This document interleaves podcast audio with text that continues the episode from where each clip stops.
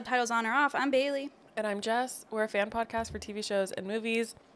We're just here to chat about all the good things, TV and movies and awards for both of the above. That's what we're chatting about today. It's award season, baby. We're deep in it. We will dive into that, but first, did you watch anything this week? I did. I watched a few things. I'm a capital L liar because I didn't finish Ted Lasso, like I said. Mm. I'm still in season three, but I wasn't home this week. I went to visit my family, so that took up some time. But I am chugging along, so I'm still watching Ted Lasso. I am trying to like, if I do find myself with time or wanting to watch a movie, I'm trying to like just only watch things I haven't seen before. Yes. And Netflix really hits me with that leaving soon button. So Yeah, I. I see those and I'm like, oh, okay. I guess I have no choice but to watch this right now. So I watched Black Swan the Mm-hmm. other night. Never seen it before. Have you seen it? I have, yeah. Did you watch it like when it came out? Yeah. Like, So it's been a while. speaking of award season, like that, Yeah, yeah, I yeah. think Natalie Portman won for that one. Uh-huh. I don't know. I think I was just like either it was too dark or I was too young or whatever, not interested when it came out. And I know I've heard people talk about it like in the industry. So I wanted to watch it. A really interesting movie. Oh my gosh. that's crazy. I as like the audio I feel like I need to watch it again. Like it deserves a second watch because in the audience I wasn't sure what was real and I wasn't sure what was happening. I understand that that's the point Right. um because she's not sure either Mm-hmm. and we're so deep in her head yeah really crazy especially the ending i was like what like i was my mind was whoo my god Yeah, it's one of those movies. I honestly, I don't think I'll rewatch it, 'cause- but I don't remember too much of the details of it. But I did watch it like closer when it came out, so I was pretty young. yeah But I do remember it being crazy. yeah it was just really interesting i really felt like i was like in her head and the way that she would see women on the street or in dance class or whatever and she would see her own face Uh huh. Yeah, yeah. and that was crazy. And then like the rivalry and the hallucinations with Mila Kunis, and then yeah, the ending scene was fucked. like I still don't even know what happened. What happens at the end?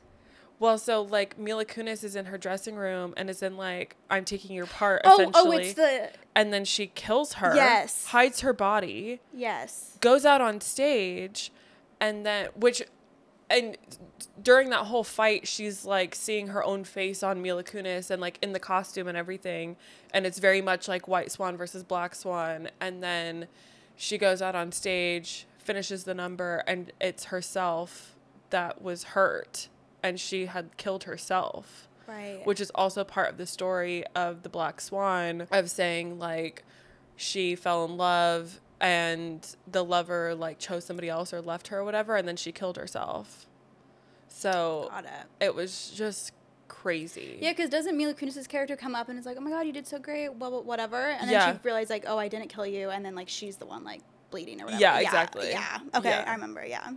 But again like the fact that she was fully willing to kill another person Yeah.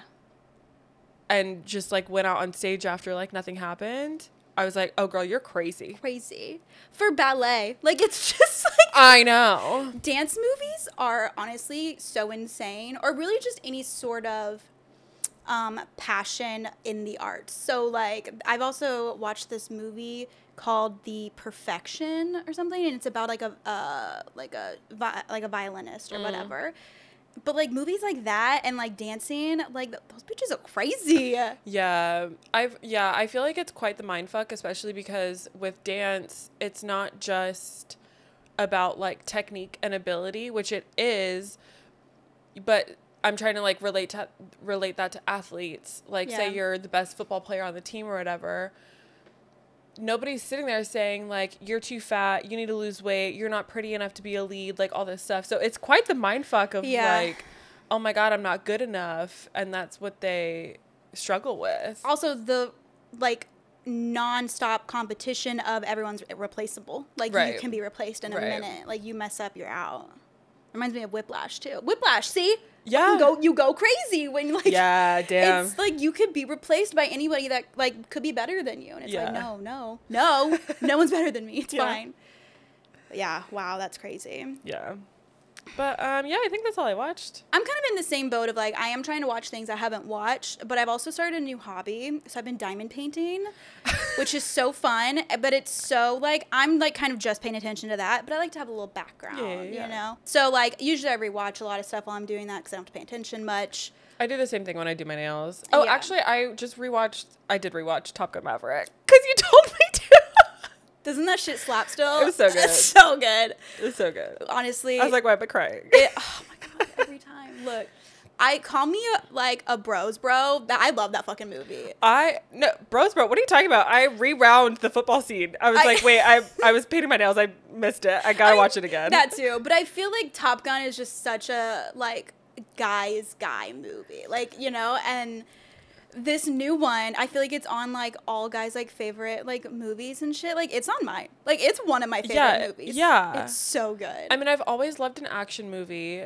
It's funny, it's fun, and like, yeah, it, heartfelt. I feel like it's a guy's movie just because of like the content of it. But I'm sitting there and I'm looking at Miles Teller, Glen Powell, and um, Jay, Jay Ellis, Ellis, yeah. and I'm having a great time. Yeah. like I have zero complaints. There's not a bad scene in that movie. Like, no. it's amazing. And no, that movie is so fucking good. So That movie is so good. I when I rewatched it, um, I like finished it and I was like, I, I want to watch it again. Yeah. Like literally right when it ended, I was like, oh, let's do it again. Bring it back. Bring it back. Wrap around. I love it so much. I love it so much. So good. So you've been diamond painting. Yes, I've been diamond painting. Um, What a hobby. but I also so I like to when I'm doing stuff like that, I like to like watch musicals because like I like to have a little music going on too with the story. Yeah, that's a good time. Um, so I turned on Rent this week, and I like I couldn't tell you if I've seen Rent before. I was like, I've- I don't haven't. know. It's one of those where I'm like, I think I tried watching it, maybe I didn't finish it. I don't know. Or like you know the story and you've seen the musical numbers, so put the pieces together. Right, I get yeah. the gist of it. Yeah. It was good. It was fine. I really. I think it was a like a good movie. I think the mu- the actual musical itself was probably even better. Mm, Um, on stage. But I do think this is one I saw a TikTok where someone was talking about like actors that reprised their role in the movie from Broadway, and I think the majority of the cast in the movie also did the play, That's cool. um, which I think made it more authentic and made it like that movie like such a prized possession to the musical community. I think everybody really likes it. Um, but it was great, and I'm glad I, I watched it. So yeah, now I can check that off my list. I was like, Solid. yay, I've seen Rent. Perfect. Yeah, I still need to see that. It, was, it felt really old. It, you could tell it's an old musical. yeah, yeah, yeah. I don't know, but the storyline was fun. Okay. It was very like progressive. Yeah. New York. It was great. Last night I watched Fried Green Tomatoes. is on Netflix. So fried green tomatoes I had never seen, and I grew up. My like my dad likes it. My mom always talked about Oh, it. Oh, it's old. Okay, sorry. I it's old. I'm, I don't think I've ever heard of this. Yeah, it's old. It's like Steel Magnolias old. Like it's Oh, kind of around okay, that same time. Um, 1991 is when it came out. And we, me and Fallon were like watching it. She she was like, "Oh my god, fried green tomatoes! Like, let's watch it." I was like, "I don't think I've ever seen it." She gets so good. Let's watch it. So we turn it on. We get about 10 minutes in. She goes, "This isn't the movie I thought it was." I was like, "Did you think it was Steel Magnolias?" She said, "Yes, I did." I was like, "Cool." I was like, "Well, we're already here. Yeah. Let's see what it's about." Yeah. So Kathy Bates is in it. There's a bunch of other people in it, but the gist of this movie, and we loved it. I gave it four stars on Letterboxd. It's like this was a great watch. Is you have like modern day, so like '91. And then this Kathy Bates character is visiting like a nursing home to visit like her husband's aunt or something. Befriends this like old lady that lives there. And this old lady is like telling her just this like fun story of like the murder of this guy. Like, oh, there's this Fun like, story, this- yep. Yep. Yeah, she was like, so the rumor has it so and so killed, you know, this guy, but you know, we never know to this day if she did, blah blah blah. So she's telling this story that takes place in the 20s. So then you get the flashback of the story, and it's about just basically like these two best friends, these two female best friends, Idgie and Ruth. Okay.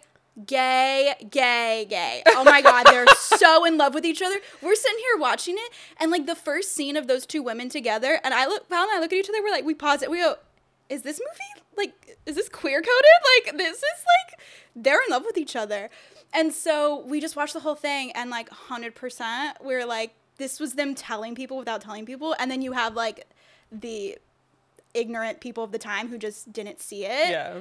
But yeah, so it's about their friendship and like they like literally have this life together and um it was just really great. It was like, like Kathy Bates' character was kind of learning life lessons through the story, and you get to fall in love with the females in like the 1920s and her and all that. So it was fun. Um, and then I got on Letterbox after to rate it, and I'm so glad I didn't get on it before because literally all the comments were like, lesbians, lesbians, they're in love with each other. This is all like all this stuff. It's all in there. Like someone was like, this is the gayest movie without, but not gay enough at the same time. And I was like, it's so great and like literally has such a high ratings. Like all the people were like, yes, this is so Oh good. god, I love it.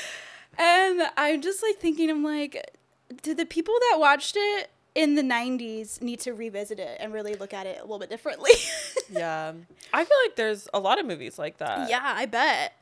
But no, this one. So it was a good watch. Um, it's on Netflix now. It was it was really fun. Cute. Yeah. That sounds fun. Um, but yeah, that's about it. I, I didn't really. Yeah, I haven't watched too much. Yeah, girl, I've been busy. Yeah. Um, but I did watch Veronica Mars. Yeah. I did too. Boring. Uh, I got. I have so many questions. One, agree. So boring. Yeah. Um, the best scene was the flashback of Logan and Veronica making out in the car. yeah. mhm. And she goes, Logan, do you have a point to the story? And he was like, chill out, I'm getting there. We're just um, lost in the flashback. yeah. like- But why? Surely they're going to explain this to us. Why is Veronica unloading all of her secrets to the freaking guidance counselor? That's what I didn't understand either. I was like, the guidance counselor hasn't been in character in like so long, and I don't know. I've I think that she got called into the guidance counselor because she's been like falling asleep in class and like falling behind and stuff. Right. So it probably just started this spiral down of like. That's the thing is like this show never explains Jack. Like, I feel like there could have been a moment where yeah she gets called into the guidance counselor, or at least explain like Veronica I haven't seen you in a while, mm-hmm. or like Veronica I'm gonna need to see you three times this week or once a week. Like give me something. Like I mm-hmm. don't understand what's going on. I don't understand how long like this episode takes place over Right. and like That's a good point. yeah. I didn't think about that. I just it was giving like okay they were trying to doing some they were trying to do something clever with the storytelling. They're trying to like I know. give us the, what Veronica's going through by her retelling the story to the Yeah. guidance counselor. I'm like okay, cool, but like Veronica wouldn't just unload all of this, all of her secrets, all of her lying and sneaking into the principal's office and doing all this shit. She wouldn't just tell the guidance counselor that unless like it was giving like I'm telling you this story to basically tell you that like I caught you and you did this essentially. Like you wouldn't mm. just like just spill all of this to someone who has no involvement in it whatsoever. So that's what I kind of thought they were getting at. And then the end of the episode happened, and I'm like, so the guidance counselor has nothing to do with any of this. No. But I do feel like Veronica doesn't like to worry her dad.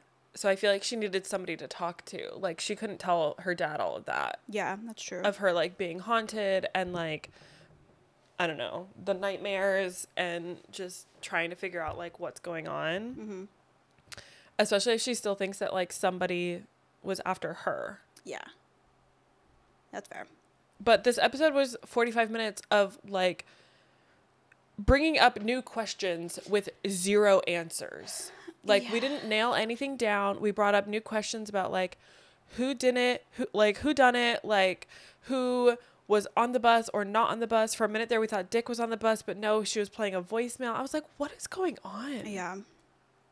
Right. Why like Yeah, and then we got this new like um oh niner that was on there. Yeah, that, Bettina, my hairdresser's name.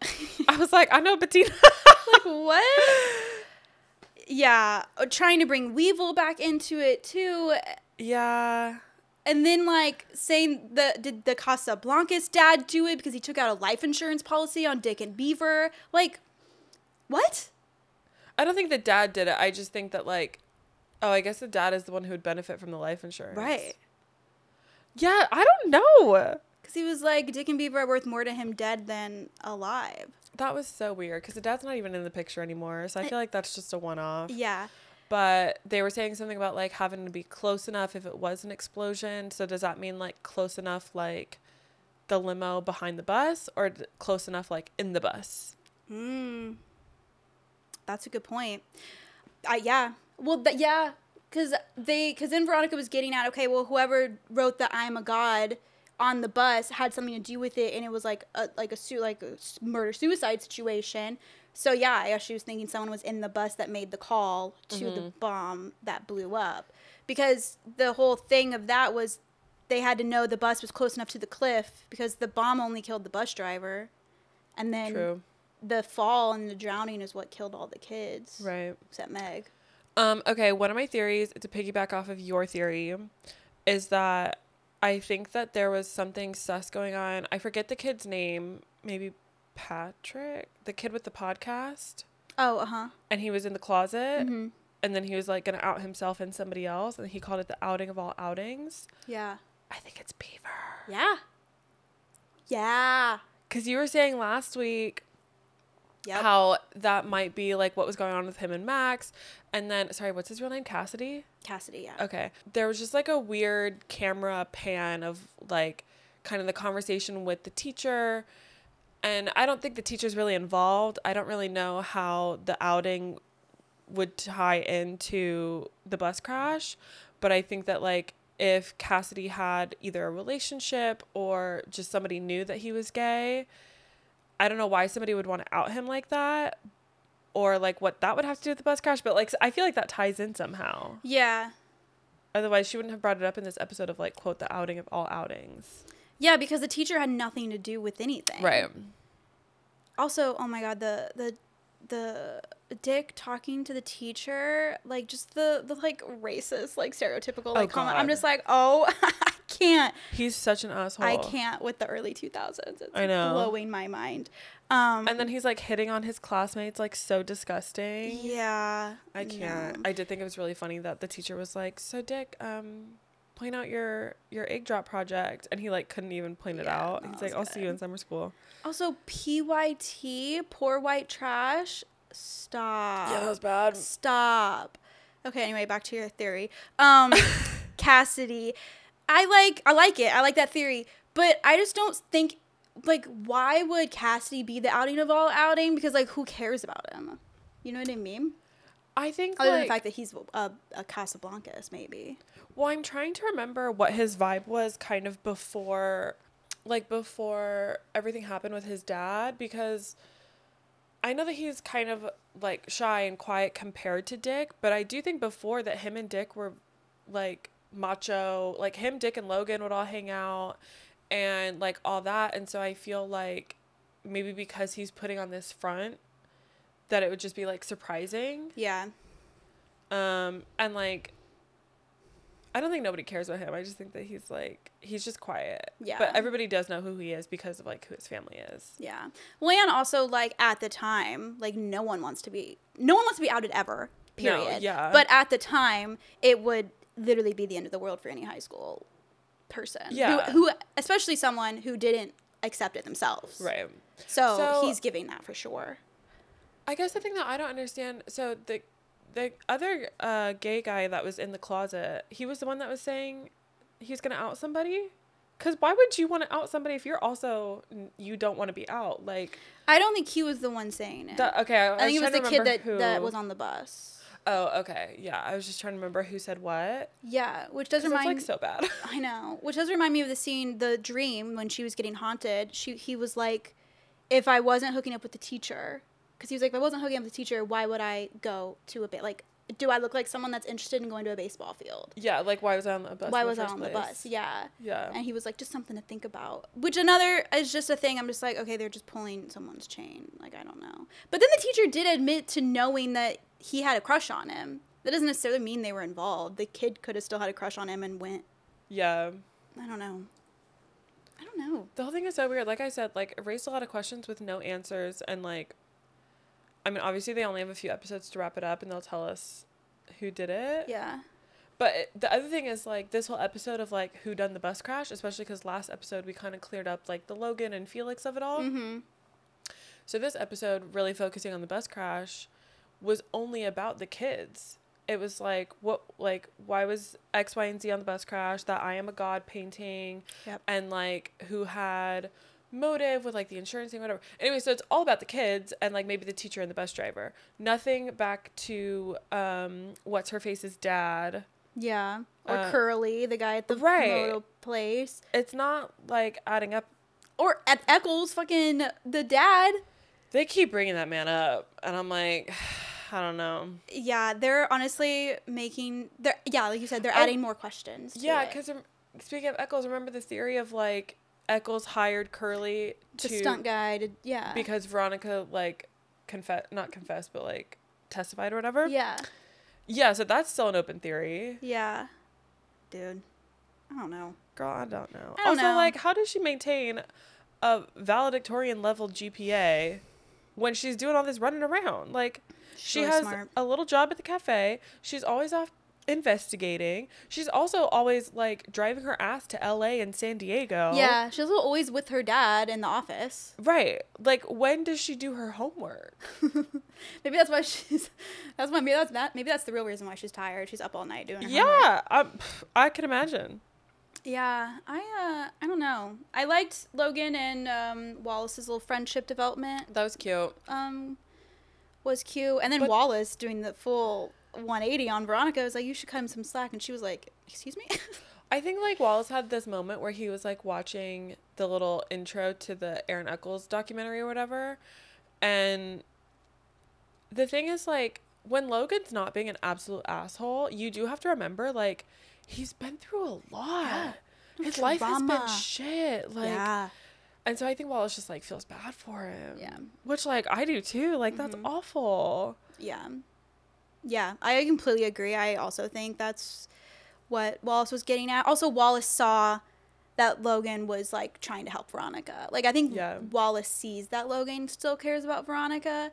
And back to your point of Wallace feeling bad and like being like, "Oh my god, you've been through a lot." That's how Veronica used to look at him. And I think Yeah. she's kind of been scorned and kind of forgot. And I think she like I think Wallace saying that to her, she's like slowly getting back to that. Um especially because Veronica should know Logan and should know that when he's being a dick, it's cuz he is hurt and Yeah. he's trying to like not show feelings. Like, "Hello." what is it during the flashbacks or like in real time when he was like oh is this is this why we broke up or something like that and he um and he was like oh because he thought the other guy was greener Yeah, he's, he, he, she, uh, yeah. greener grass Yeah, he said, uh, "You thought the other guy had greener grass." I laughed at that. That was funny.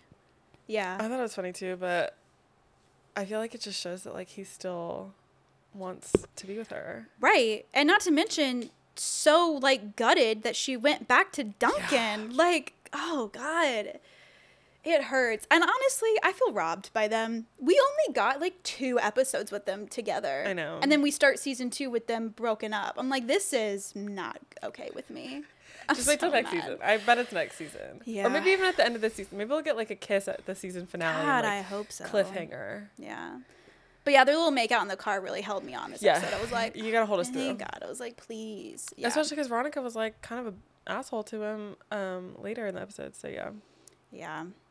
But hopefully we'll. And then it. And, Bray, I still don't like the way they structure this show though. From like the hard ending of one episode to like we're not talking about the fact that Thumper got murdered Yeah. in a demolition. Like Yeah. we're just not gonna address that. Cool. Not at all. Not at all. like I can't. It's Also, I psychotic. didn't really understand why Keith was dating. I think he was trying to date, like trying to get an in. He was working for the t- the principal and was trying to get an in uh, at that doctor's office that was lying for the kids. So I think he was just um, hmm? Do- which doctor's office was lying for what kids? the uh the kids were getting like coming to school with notes saying they have severe anxiety and they need a uh they need to Oh, um I didn't catch get an extension all. on stuff, which is how what's her face was getting by with a lot of stuff as well, and that's also why Keith was at the school, not to date the guidance counselor, the but to meet with the principal. And then we found that out whenever Veronica was sneaking into the principal's office, heard some him coming, hid in the Okay. closet. Keith was there. That was funny though, because Keith opened the closet funny. and she Yep, was that's like, mine. "Hey, yeah, Okay, yeah, because I caught when he was on the date and he was like, "Oh, office manager at a doctor's office. Tell me more about that." So I kind of caught that, but I didn't really understand how it all tied into like the the kids at school and stuff. But Right. okay, got it. Thank you so much. yeah. And other than that, we it, Yeah, it we did an end- episode. yeah, with I the dreams and oh my like- god, Meg's baby on board shirt and the dream. Stop! I died. I just like the minute she brought up Meg, I was like, ugh, can we not? Literally. I think I hate Meg more than Duncan. I'm just like, I don't care. I don't care. I did think it was funny though that she was like, "Oh, I forgot I'm dead," so like this really doesn't matter. yeah, she's like, meh. I was Yeah. like, "Yeah, you are. Go away." Not to mention, it's all in Veronica's head. Like all of these conversations, I know. like she's like, I mean, dreams, yeah, do tell you something, but they don't tell you stuff you don't already know. Like Veronica's clearly, this is all in her subconscious. Like, I don't know. Yeah, I think it's just like either her way or like the show's way of like having us investigate the best cash. Same thing with, she's, like- exploring all the options. Yeah. It's definitely giving like season one when she would talk to Lily as Yeah. well. Yeah. Yeah. Hmm. Anyway, I need this season to be over. Mm-hmm. Let's move it along. You know what? With all this buildup, whoever fucking crashed the bus better be it better be the most jaw dropping reveal Literally. of all time. Okay? Literally. Like, please tell me I didn't just waste a whole season on this show for like nothing. For it to be like an accident or Watch should be like the principal or something. I don't know. Like, Watch should be the sheriff. ugh, get that man out of here. And I, like it's to the point now where we're not even getting enough clues to where like we can't even make an educated guess. No, I'm I so have confused. no idea who did it. That's what I'm saying. Is like we haven't even revisited theories of like Mr. Cook and Curly and Yeah. Echolls and like all that. It's just like, what are we doing? Yeah. Although then again, we couldn't really make an educated guess on who killed Lily either. They weren't really giving us anything. Yeah, that was confusing. But also, like, the theory of them coming after Veronica, I feel like isn't even a theory anymore because there have been no further attempts on her life. Yeah. So, True. but she's like taking it so personally and investigating it and like, I don't know. It's just been a lot. We need to wrap it up. What do we have? Like three episodes left? Four? 18, 19, 20, 21, 22? Like five, yeah. Damn. Okay. Please like, review, subscribe wherever you're listening to your podcast. Um, we do a poll and a question on Spotify. We'd love your feedback and interaction. Yeah, hit us with those five stars. We're also over on socials on Instagram and TikTok at Subtitles on Our Podcast, and we're on X at S O O O Podcast. We're just doing some more fun stuff over there, so join us. We are deep into award season, and I guess we're kind of just gonna use this episode to, for those people who don't know, I guess explain the differences in all of the award shows, talk about like who votes on them, kind of a little bit of history on them, and then we can kind of get into the big the Oscars kind of towards the end, talk about our mm-hmm. predictions and kind of just our thoughts on also the winners of people that have already like of the award shows that have already passed. I'm excited. I love award season. I love the fashion and like just the vibes. I like that some of them are more prestigious and some of them are a little bit more chill mm-hmm. and there's always some kind of controversy whether it's the host or whether it's the slap or Ooh, yeah. like just shit going down like it's exciting stuff Yeah, live television, nothing like it. that's yeah, that's also what I was just gonna say is like, yeah, to be watching it live. Oh my god, when the slap happened, I swear to God, I wasn't live. I remember I was a little bit oh, behind, right. and you texted me and you were like, "Are you live or are you not?" and I was like, "Oh Lord, have mercy!" Like Ooh. to watch that whole thing, Yeah. so exciting. No, that was crazy. I mean, I remember watching. Were you watching the La La Land Moonlight debacle live? Yes, I would. I, I still to this day, I've only watched it the one time. I cannot. The secondhand embarrassment, the tragedy. Like I just cannot. it's horrible. I can't watch it. Yeah. No.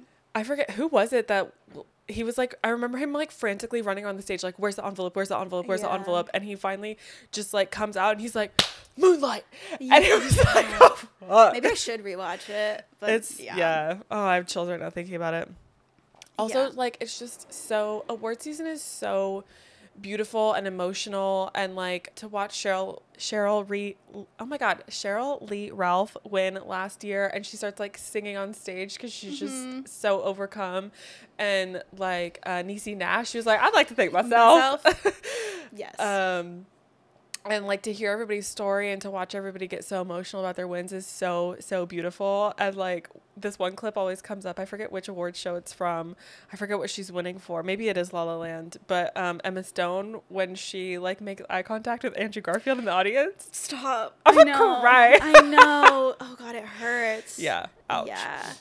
Because that was the year they both got nominated for an Oscar that Yeah. year. Ooh. And he was like so happy for her Yeah. oh my god Well, then that reminds me too, like of um when I mean they weren't dating, but Kate Winslet when she won and she like thanked Leo. Yeah. Stop. oof yeah it's powerful stuff It's so fun. Like it's fun when you're into movies and TV because it's really fun to see the changes, the the people that don't win consecutively Yep. every year, and then when you finally when they win, and you're just like, this is so powerful. Like this is so important. yeah And then there's people that still to this day have not won, and it's just like, come on. yeah And then we'll get into it of like people that like don't get nominated for things that you just like feel like they needed to get nominated for, and it's just like, it's crazy. And there's obviously yeah, like you were mentioning the hierarchy of like what's you know more important, like the stuff that like people care about and stuff that like people don't. right Um, And just to address up top, like all of the, not even controversy, but just like outright, you could say discrimination and like lack of nominations for people of color in like this huge history, like just forever, Yeah, yeah. forever. I would like to say that in recent years, progress has been made,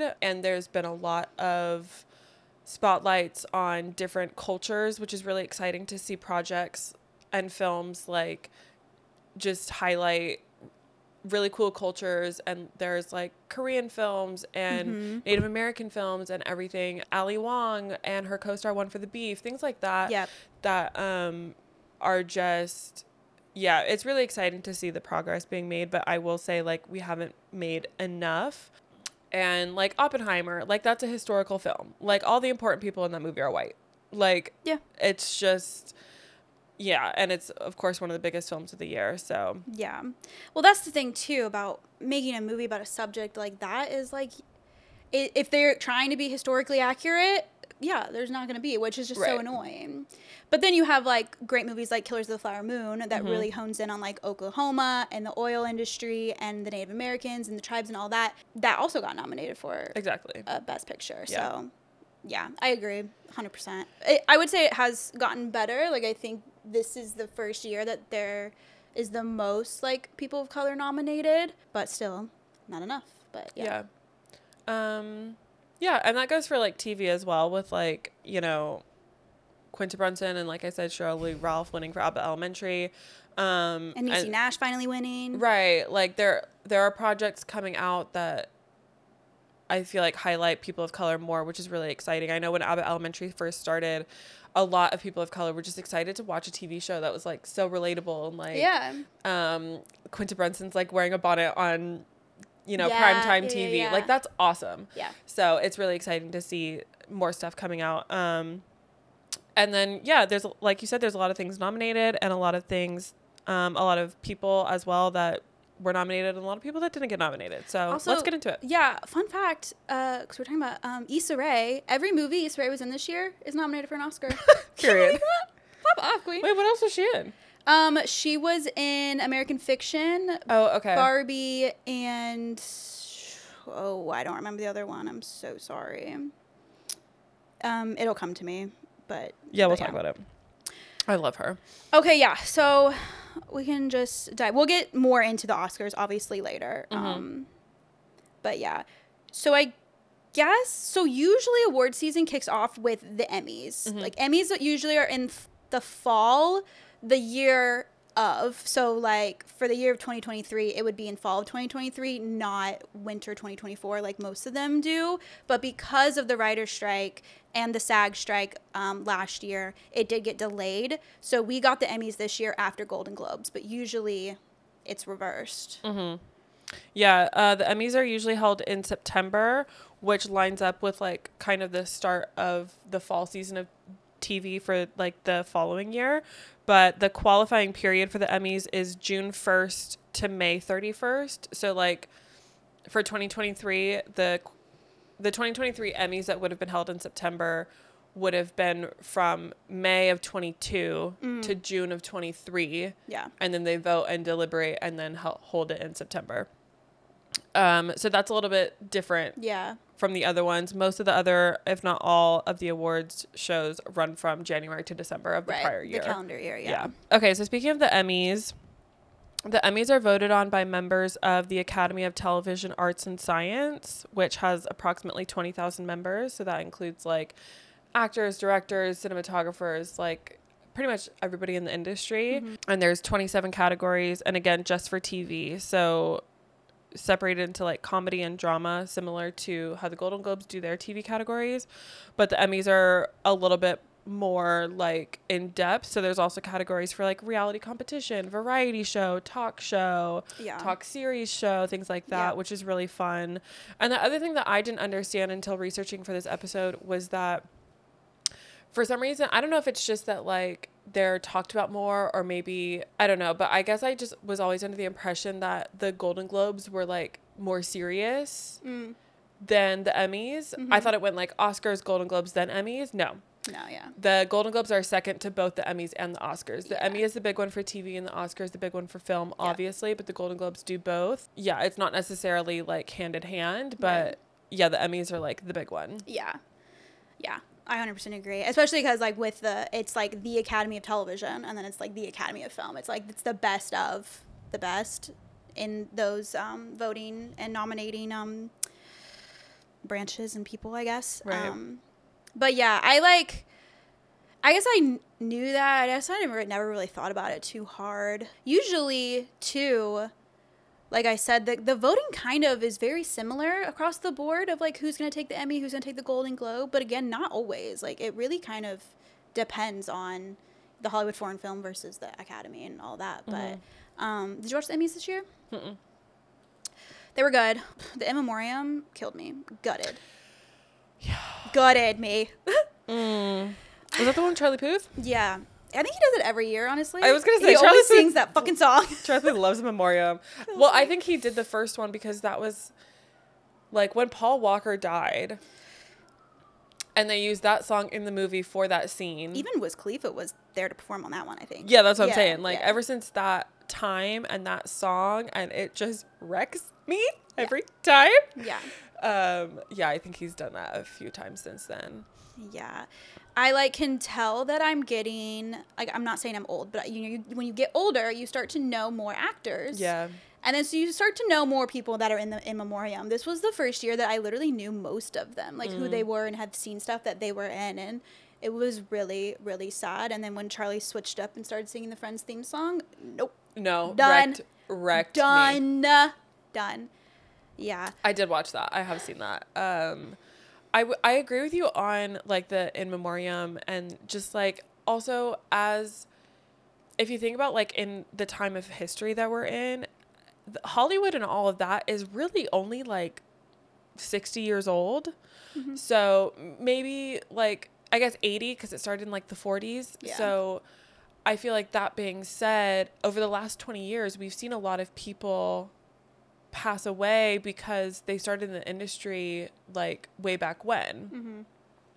So, but also we've also seen like the industry as a whole just exponentially grow and there's just more actors just out there. For like there's there's more things being made, there's more things that we're taking in.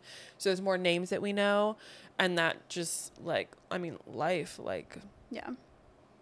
100%. I guess since we're on the Emmys, we could talk about some Emmy highlights. Yeah. Like The Bear swept the Emmys in the comedy category. Uh, Jeremy Allen White won. Um, um, oh my God, what's her name? Ayo. Ayo. Ayo. Edebiri. Ed- Edebiri. Yep.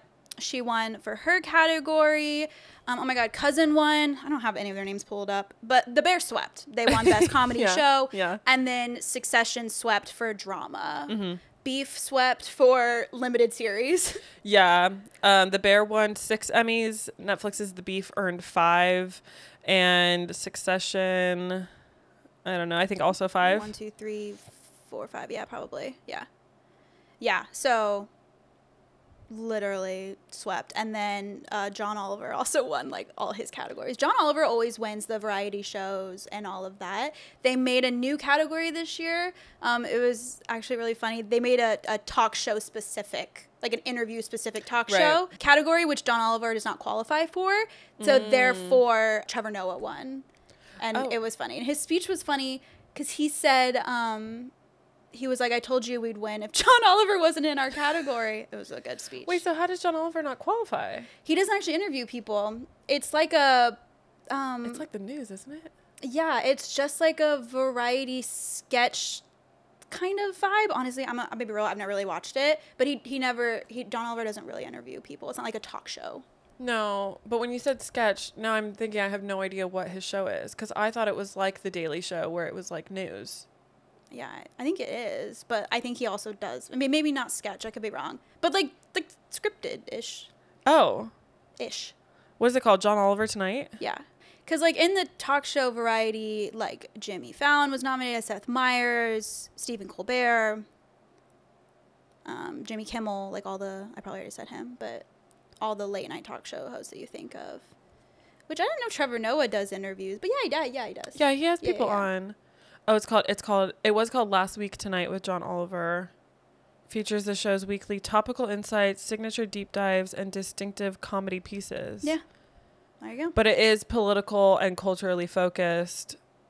Interesting. A satirical, insightful, and meticulously researched look at current events in the U.S. and around the globe. Yeah, yeah. Okay, so the, I yeah, I was confused. I didn't know it was so comedy. I because he was he would uh, win Emmys for writing for Jon Stewart Right. Yeah. for the Daily Show. So that's why I thought it was similar to Yeah. that, but I guess it's a little different. And he also, because within that, his category, the variety show or whatever, so is Stephen Colbert, so are all the other talk shows. So, like, it seems that oh. way, which is why they made, they probably just made that new fucking category so the, the other guys could feel like they won something because John Yeah. Oliver swept every year. But when they made the separate category of talk show specific, interview style specific, I see. he no longer qualified for that. So, therefore, someone else could I mean, win. solid. I love Trevor Noah. Like he's so Yeah. funny. Oh my god, I'm so glad he won. Yeah. I don't like Stephen Colbert. I'm always bored when I'm watching his show. So Colbert is not the only th- time I like a Stephen Colbert clip is when uh, Nick Minaj is on because they have a vibe. So funny. He is sweet and like he does give, I think, really in depth and personal interviews. I just like, I guess I just don't like them because if I'm watching this, I don't really care. Like I'll listen to a podcast if they're on. I don't. Well, I I would say he's like if you put them all in a bucket, I think that he's not as fun as like Kimmel and Fallon Right. for sure. So, but I feel like Fallon went too gimmicky. I'm over Fallon. I'm Honestly, so over Fallon, My like- favorite, Seth Meyers. Seth Meyers is my favorite. I like Seth Meyers. I love yeah, Seth Fallon Meyers, plays yeah. too many games and it's like too kitschy.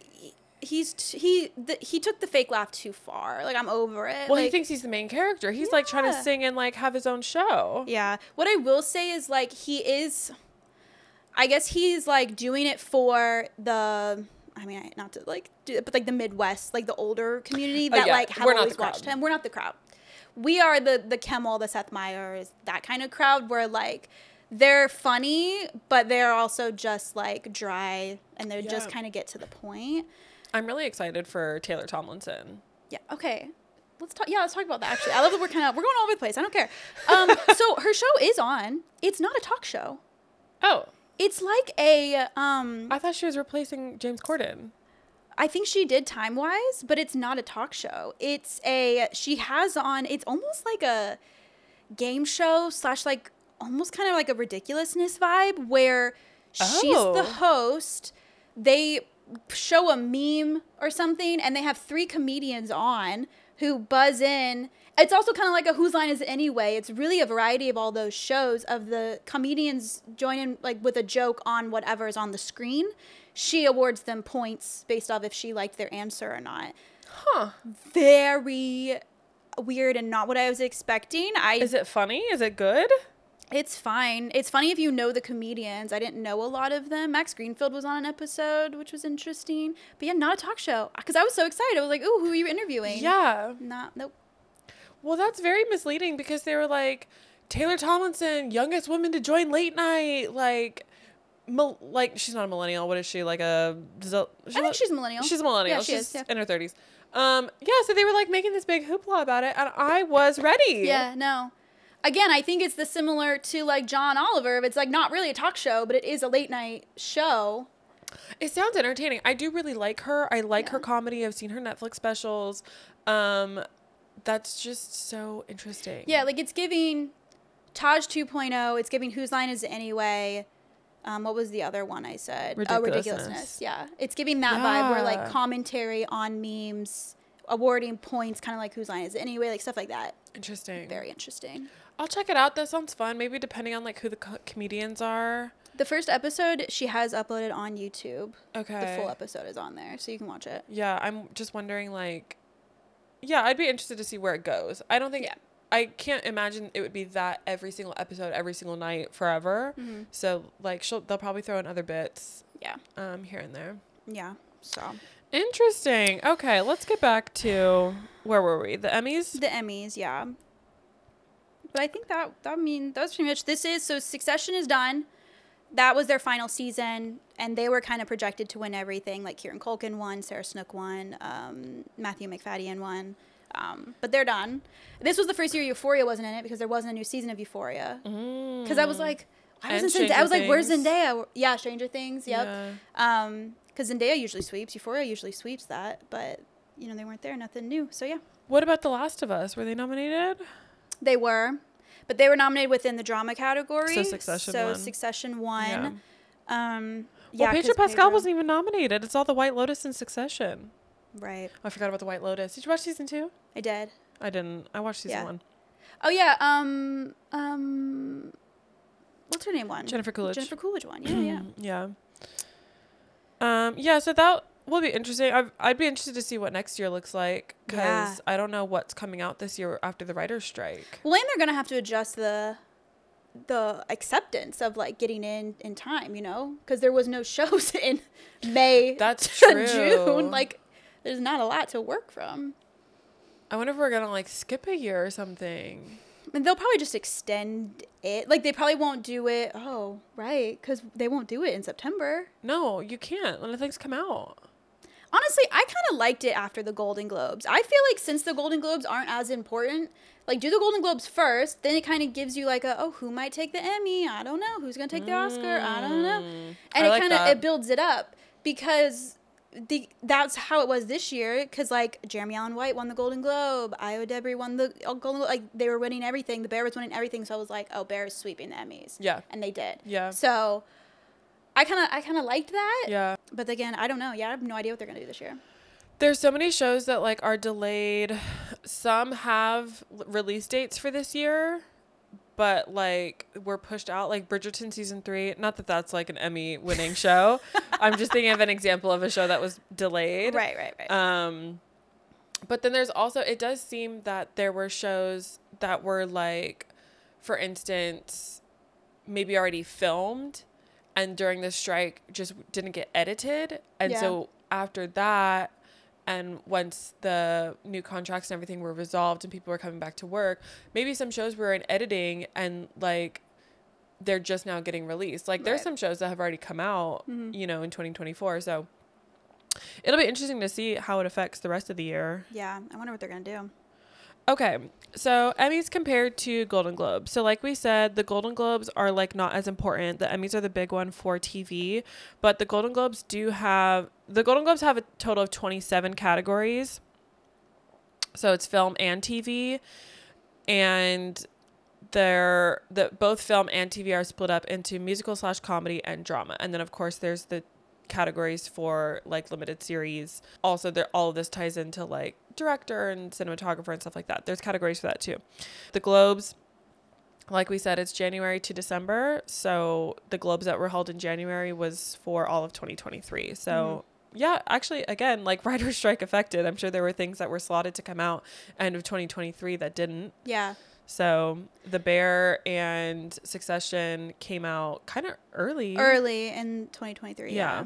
that came out before. Yeah, The Golden Globes are voted on by the Hollywood Foreign Press, which I think I was reading something that, that that's transitioning now. is it? Um, yeah, because there were there was so much controversy that the Hollywood Foreign Press was so exclusive, and that's part of why only white people were winning. um, it's not funny. I just it's nervous laughter. Well, because there was always the running joke of like, well, you know, to show up to the Golden Globes because you know you're going to win because your production bought it for you. Yeah, There was that whole yeah. yeah, it's a little corrupt. It's a little like niche and weird. So, um, I was reading something that it's, I don't know that it's completely going away. I think the Hollywood Foreign Press is still involved because it's like the Hollywood Foreign Press. Dick Clark Productions and Eldridge Productions are now part of it. So that's part of why we're seeing more diverse nominees, which is great and making progress there. Yeah, the Hollywood Foreign Press was only about 300 entertainment journalists around the world. That is not a lot. That's not a lot. Wow, I actually did not know it was that small. Yeah. Holy.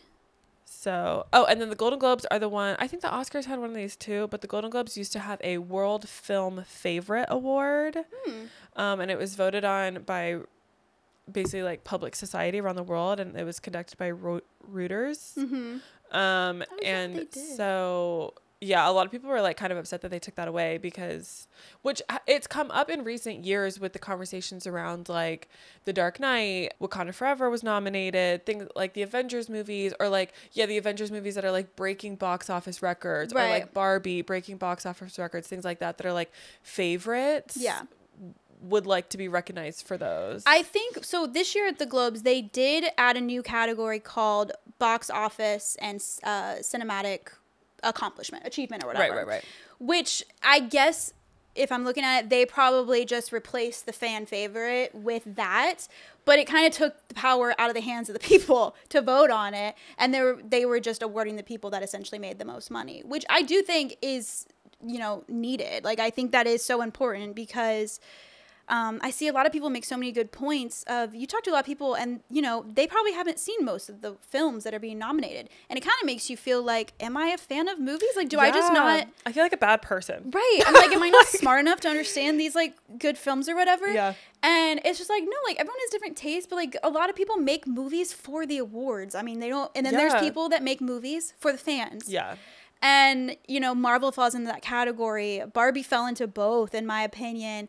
Um, i think oppenheimer is really impressive for how they managed to make such a award artsy film and get it geared to the people so well that like so many people saw it. Like it's a very interesting advertising technique that they did um, which i think definitely catapulted that uh, up in the public. Right. but but yeah so i think the cinematic um, and box office achievement award is important and especially because it was the only award barbie won essentially I know, but like, I remember gearing up for Barbie, and everybody's like, "Oh, it's just gonna be like a chick flick," and I'm like, "No, this is a film. yeah Like, this is gonna be so well done, and like."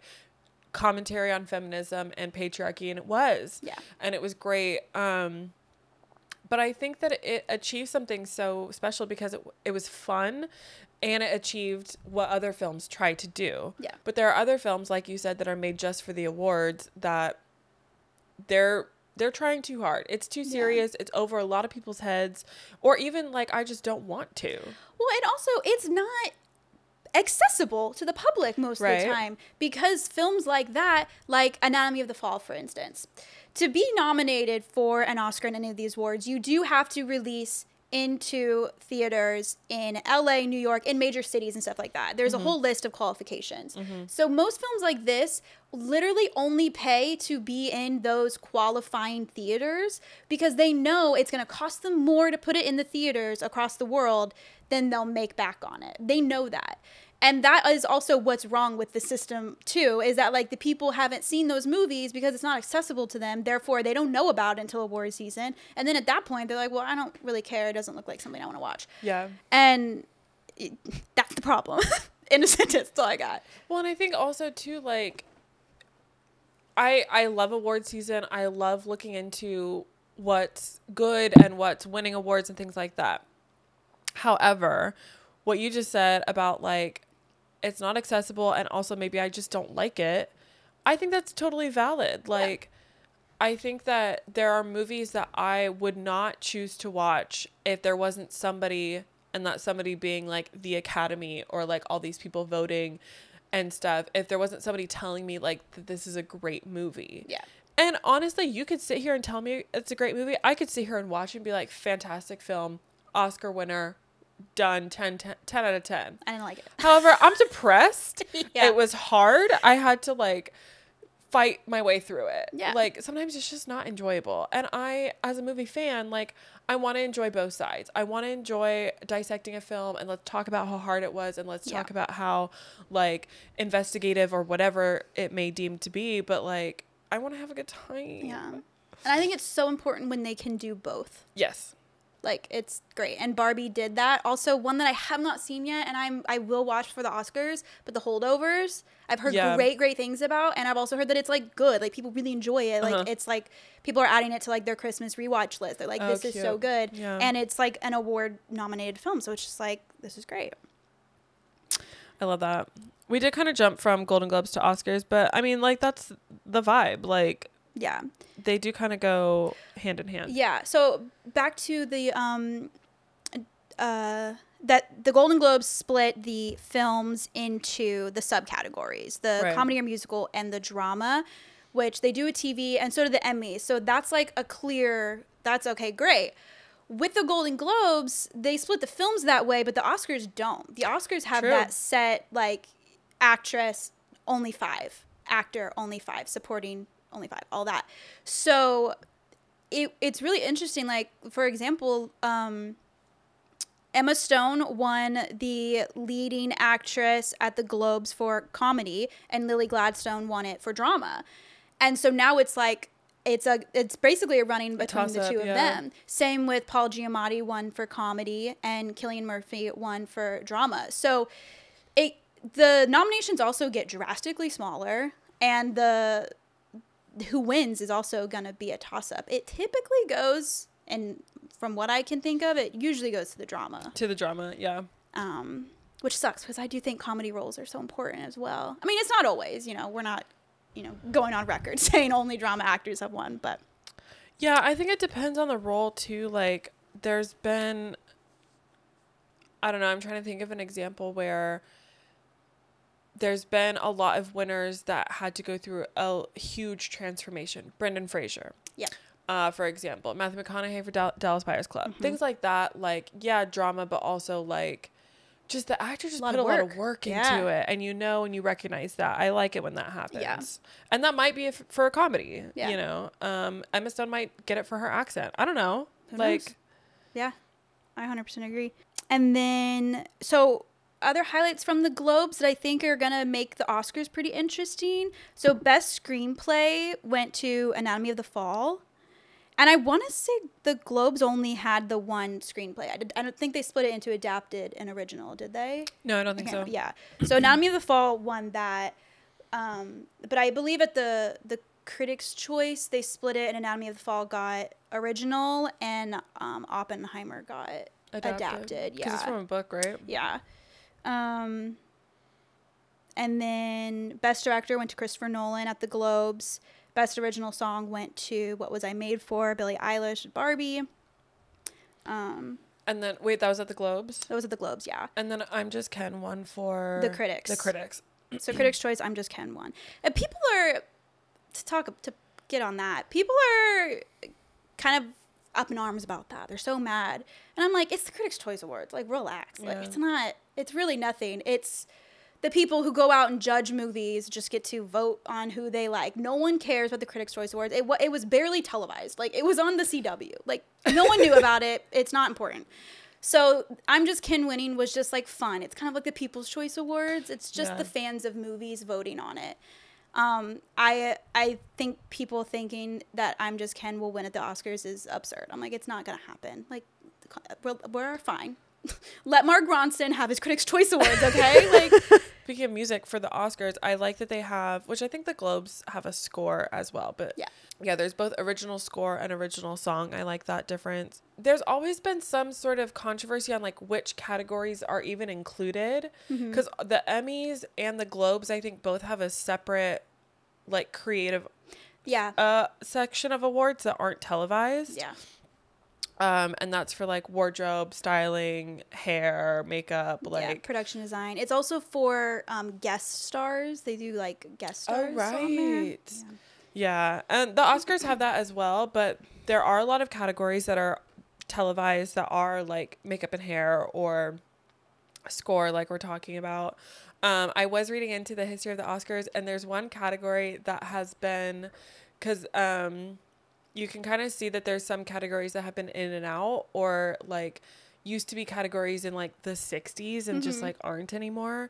Um but there's this is it's not funny. It's i i actually think it should be included. There's one category that every single year they apply to get it in the oscars and every single year it's rejected. Oh my god. and it's stunt coordination. Oh yeah. and I actually think that's very interesting. And I think that it's like maybe it falls in these like behind the scenes categories that wouldn't be televised. But I think that that- that's actually like a big deal. It's very important, and actually, the only award show that does have an award for that are the SAG Awards, and it's because stunt people are SAG members. You have to be, so that's why they have those awards. But I completely agree. I think stunts are so important because the actors didn't do all that fucking work. No.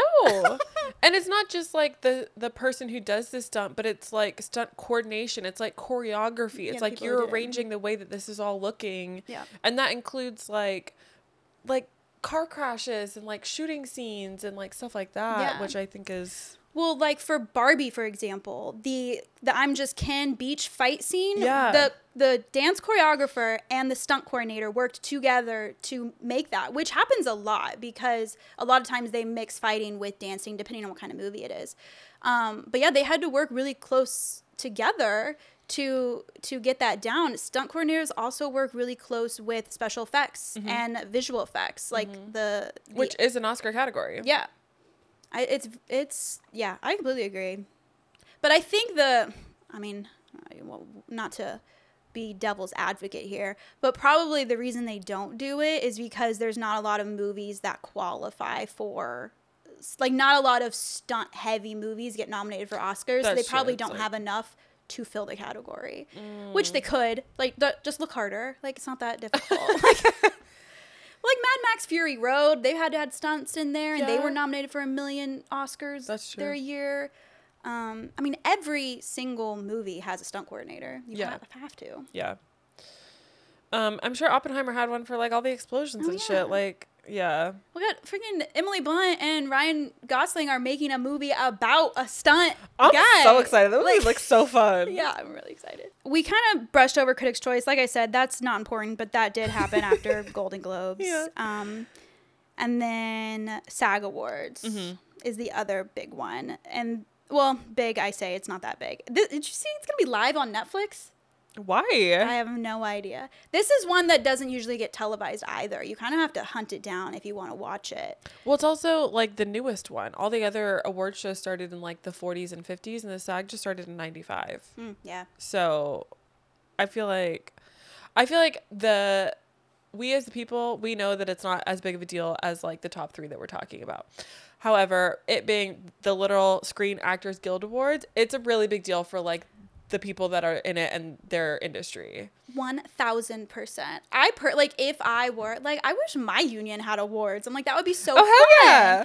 But like to be nominated and voted on by your peers and by people that like respect you and are also fans and also know the industry and like they know all that like that's got to be so fulfilling. Yeah, that's really cool. Even more so than the like the People's Choice Awards. I mean, I know a lot of actors and stuff like those as well because it's like, oh, it's our fan, it's the fans doing it. But to actually have like your peers and your coworkers voting for you, it's got to be special. So And along that line, I like that they have categories for I can't say that none of the other ones do, but I think this is the main one that does outstanding performance by ensemble. yeah, Um, so that's really cool to be recognized for like how you create this chemistry, which again is like so important so important. for them and their work. Um, And they do it for TV and film. So SAG also splits it splits it into Mm-hmm. the both. Yeah. I'm looking at the SAG categories right now, and there is there is a category for outstanding performance by a stunt ensemble. Yeah. So that's cool. Yeah. Um, and then they also c- split it into comedy and drama. Yeah. Well, because I imagine like The Last of Us, especially, is probably in the stunt category um, to get nominated for like ensemble. Yeah. Yeah. So I like watching the SAGs just like to see. Yeah, I don't know. It's just interesting. Based, it's interesting to watch all of them honestly to see who's voting on it and Yeah. what the the results end up being based off of who votes because like we were just talking about the Oscars, sometimes there are these big prestigious movies that are made just for award season and it's like, well that's not for everybody. Um and like who is sitting up in their high chair deciding that that's the best movie, Mhm. you know? So I just like the difference in all of that. Them. SAG also is one of the ones similar to Critics' Choice where it's a toss up. It's like they could flip the switch. They could vote for someone completely that hasn't even been nominated for any of the other ones because some of the times the nominations are different too. Mm-hmm. So yeah, those ones are are really fun and um, they're different and they're a little looser. They're not so uptight. Like the people aren't Yeah. so yeah. So Oh yeah, I I didn't look too into this, but I do know that there's a difference. Like there are certain award shows that serve dinner and some don't. Some serve drinks and some don't. So that makes a big difference on how the night goes. Yeah, like the Globes, I think is one because I I like the Globes because they're all sitting at a table and they're mm-hmm. with their respective like show or movie. Yeah, they're so cast. that's always fun, especially to see who's like sitting by each other and whatever. Um, like the Emmys are in an auditorium, similar to the Oscars. Like they're just at their seats. So yeah. Uh, I agree. And, critics, I think they're at a table with food and drinks. Which I think last year the Oscars were like the chairs were set up differently. They had both, yeah. Because I remember, well, just like the slap, it's like fucking ingrained in my brain. Oh my god, yeah. um because there were like they were kind of sitting in like groups of two and they were kind of more spread out and then there were also just like rows yeah. of chairs but then there were some like tables set up i don't know i was just they had like the VIPs up front. Right, Mm, yeah. Yeah. which that's another thing is like there are sometimes people always used to complain that the emmys or the globe like the shows would like run over their allotted time or people would get cut off at the end of their speech or whatever. But then also, so much of it is getting somebody to walk from the back of the room Get to 'em up. wind through all the tables and the chairs Yeah. and like say hi to everybody on the way. Like it takes a while. yeah. Well, it's also fun too whenever you're starting these award shows and it's like during the host's like monologue or whatever and you're seeing where everyone's sitting. yeah, yeah, yeah. That is such a clear indicator of who's getting these awards. They I'm not going to full on go out and say they manipulate that seating chart to do that. Little it's bit. helpful. They they do it a little bit. And you can always tell like like a good example of this is Jeremy Allen White and Ayo Edebiri were and uh, the other people nominated for the Bear were all in an aisle seat in front of each other. They weren't Oh, sitting by each other. They were all in an aisle seat right there. So like they're gonna place aisle seats people that are gonna Yeah. win that are nominated. Yeah. Meryl Streep is always gonna be in the front row. Oprah is always gonna be in the front row. Harrison Ford is most likely gonna be in the front row. Like Brad Pitt, Leo. They've got the the A listers in the front, um, and especially the the big categories like lead actor and lead actress. They always have them in the front row as well. But yeah, you can always tell by where their table's placed or, or where they're sitting. Yeah. But the Globes, I think, is especially the hard one because there's the tables they have to go around. Right. And it's just the whole ground floor is all tables. So they've got to maneuver. And then everyone's trying to hug them and congratulate them. And it's like, dude, my the timer started already. Like my speech is going. yeah. So yeah. So SAG will be fun. And SAG is on Saturday, February 24th. Live on Netflix. Tune in. Yeah, live on Netflix is interesting for sure. So then the Oscars will be in March, right? yeah. Sunday, March 10th. Oh, so Hosted right by Jimmy Kimmel. Oh, Kimmel. I, look, I like Kimmel. I think they should As keep him doing the I like Kimmel. He's Yep, doing, for he's sure. doing good. I actually had a, this discussion with um, some friends of ours at dinner one night because it was right after the Globes. It was right after Jo Koy. It was not well. Um, we're not going to dive into it because if, No. if you know, you know, and It's if you don't, good. it's whatever. But that was topic of conversation, and basically we were talking about like who should host these things. Like they need to stick to like a clear thing. And I was like, look, the late night hosts are Yeah. the best at it because one, they're comedians. Two, they know how to roast people without offending them because they have to interview them all the time and they do it on their own show like they they know how to communicate with people and they have to stay on good terms with pretty much everyone in the industry Yeah. for their job specifically too to get them to keep coming back. they also know a lot because they have to watch everything that their guests come in. Like they are up with current events. Like they are so educated in that specific field. Mm-hmm. And they're entertaining and they know how to work a room. I'm like, so Jimmy Kimmel, Seth Meyers did the Globes one year. He did great. Yep. Um, And if they've had the guests on their show before, then they kind of have a rapport and like you know that they're jokey and like they can take it. Yep. And also it depends on the writer. Yeah. I would argue that Jo Koy just like cuz um not to get too far into it, but yeah, let's talk about it cuz a lot of my coworkers really like him and his comedy. yeah.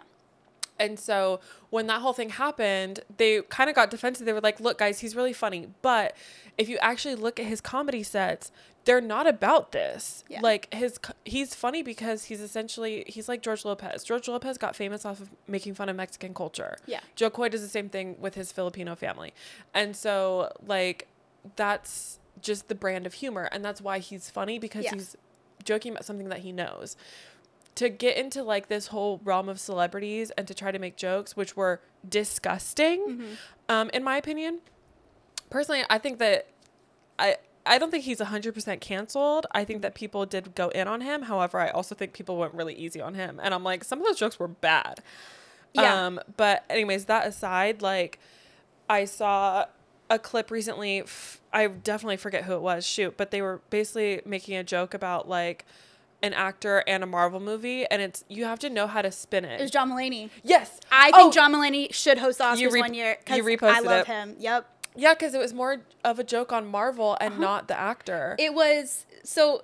When I love the joke. Let's share. It was Angela Bassett was getting Yes. the governor's award for. She was getting an honorary Oscar because she has never gotten one and needs one. So he was like, Angela Bassett is such a good actor that she was nominated for a Marvel film. He's like, you know how good of an actor you have to be to be nominated for a Marvel film? He's like, that's like winning a Pulitzer Prize for like a takeout menu or something. that's so funny And they cut to Robert Downey Jr. cracking up, Yeah. like dying laughing because it was such a good joke and it had no dig on Marvel actors. It had no dig on Angela Bassett. It was just on Marvel in general. Yeah, it was just a slight dig funny. on Marvel. It was funny, it, no harm, things like yeah, that. 100%. Um, so jokes like that, you have to know how to spin it. Yeah. Um, and keep it clean. Like we're not talking about Barbie's boobies. I thought that was disgusting. I hated that. Yeah. I really like, and I was like, when we were talking about the Golden Globes and Jo Koy, I went back to see who hosted it in the past, and I forgot that they did this so many years in a row of Tina Fey and Amy, Amy Poehler. Poehler, yeah. They did it so many times, and they were so So good, good. every time. Yeah. Um, I will never get over the joke of when she's like talking about George Clooney's wife Yeah. Amal, and she's like, she's a humanitarian. She's a lawyer that's like fighting for these rights, uh, human rights in Gaza, and all this stuff. So tonight, her husband is getting a lifetime achievement award. It's so good. Things like that. Like That you have to. It's like a compliment sandwich. Like you have to compliment and roast at the same time, and it's so funny. That is probably my favorite joke in in the entire Yeah. world. And it's so funny. Actually, it's not even a roast. You're kind of just poking fun at the irony. Like Yeah, a hundred percent. Because then afterwards, she goes into like, okay, George Clooney's a great actor, like all this stuff. Yeah. But she, in the same time, like you said, yeah, she was complimenting George Clooney on like securing this dime piece. Yeah. like she's great, and also just how like she, does, yeah, the irony of it is. Well, and also incredible. like George Clooney's singleness was a long time joke in Hollywood because Yeah. he was never really like he was sort of a ladies man but he was never really tied down. And they were like he's he's people's sexiest man alive. He's Yeah. the hottest hunk. Everybody loves him. Why is this man single? Yeah. and then he finally finds this amazing woman and he talks about how much he loves her and it's like the most beautiful thing. Yeah. so then to poke fun at things like that is just like it's all in good fun. Yeah, she had a Tina Fey had another good joke uh, year I think before he married Amal, but uh, she was like, "Oh, George Clooney and Sandra Bullock are nominated for Gravity." And he's like, "Which is just a movie that shows that George Clooney would rather fly off into space than spend another minute alone with a woman his own age." exactly so good um good stuff. Yeah, I mean, I think John Mulaney would do great. I do think he's so funny. And I think your point about the late night host is great because, yeah, they have to have this like rapport and connection with the guests and they know the industry. You also kind of need to be a friendly face to get good feedback from the people. Like Yeah. a big thing with Jo Koy, he started off fine. I mean, again, uh, the jokes weren't great, but they they got bad when they got bad, and then they got worse. But before that, it was fine, and people just weren't laughing. Yeah. And so you you kind of need h- help. So I know there were a lot of comedians that kind of went to his defense and said like, "Look, it's really hard to be up there." Yeah. Especially when you have short notice, all this stuff. I don't think they weren't making excuses for him, but they were like, again, he's not fully canceled. It's like whatever. Then no Right. one cares. Another reason why I don't think he's fully canceled is because again, no one really knows who he is, so they're, they they they give up on it two days the later. thing is, like, if he had done well, this would have been like launching him into you know doing bigger stuff. 100%, yep. Um, but I think yeah, he didn't start off too bad, but then once he started, once there was like one bad joke and like nobody laughed, and then it was a couple in a row. That oh god, and then he threw his writers under the bus. You don't do that. that was bad. Uh, But then honestly, his whole energy, I was I was watching it and I was like, is he drunk? Yeah. And like I, even if he wasn't drunk, I think just like kind of flailing and nobody laughing. He, I think he just was like freaking out up there, and Yeah. he just started getting like big and loud and like it was just really weird to watch. But the like honestly, I think Chris Rock did a great job last year. Yep. He'll never do it again. he got yeah. I miss uh, when Ricky Gervais used to do the Golden Globes. See, I don't like him. I yeah, he's kind of an asshole. He is an asshole. What I think he did, because again, they kept inviting him back. I Yeah, he think did a- what a he lot. did, he geared towards the people at home watching, not the people in the room. But he did it with confidence to where he didn't get shaken up like Jo Koy did. And his Jo Koy's jokes weren't good, but still, like. Ricky Gervais full sent the asshole. You got to Yeah. commit if you're going to commit. If Yeah. you're going to do it, do it. And so he w- he geared towards the people, so the ratings were really good. He pissed off a lot of celebrities, which yeah, your jokes were mean, you know. And then I, but I liked the year where he was like, "Look, I'm not doing this again." So it's still everyone was like, "Yay!" yeah. but yeah, Yeah, I mean, even the, yeah, the other thing about Jo Koy is he's not canceled because I feel like people let him off too easy. Yeah. I mean, I maybe I'm just used to cancel culture, but even Greta Gerwig was like, "Well, he wasn't wrong," and I'm like, "Girl, you're gonna let him say that?" yeah.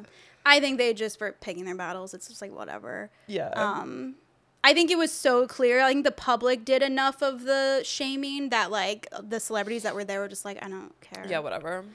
Um, okay, but speaking of Greta Gerwig, let's get back to some of the snubs. Yeah. Which people are saying the snubs, and people are saying like, well, you're focusing on the snubs and not the people who were actually nominated. Which America Ferrera, great. I love that she was nominated.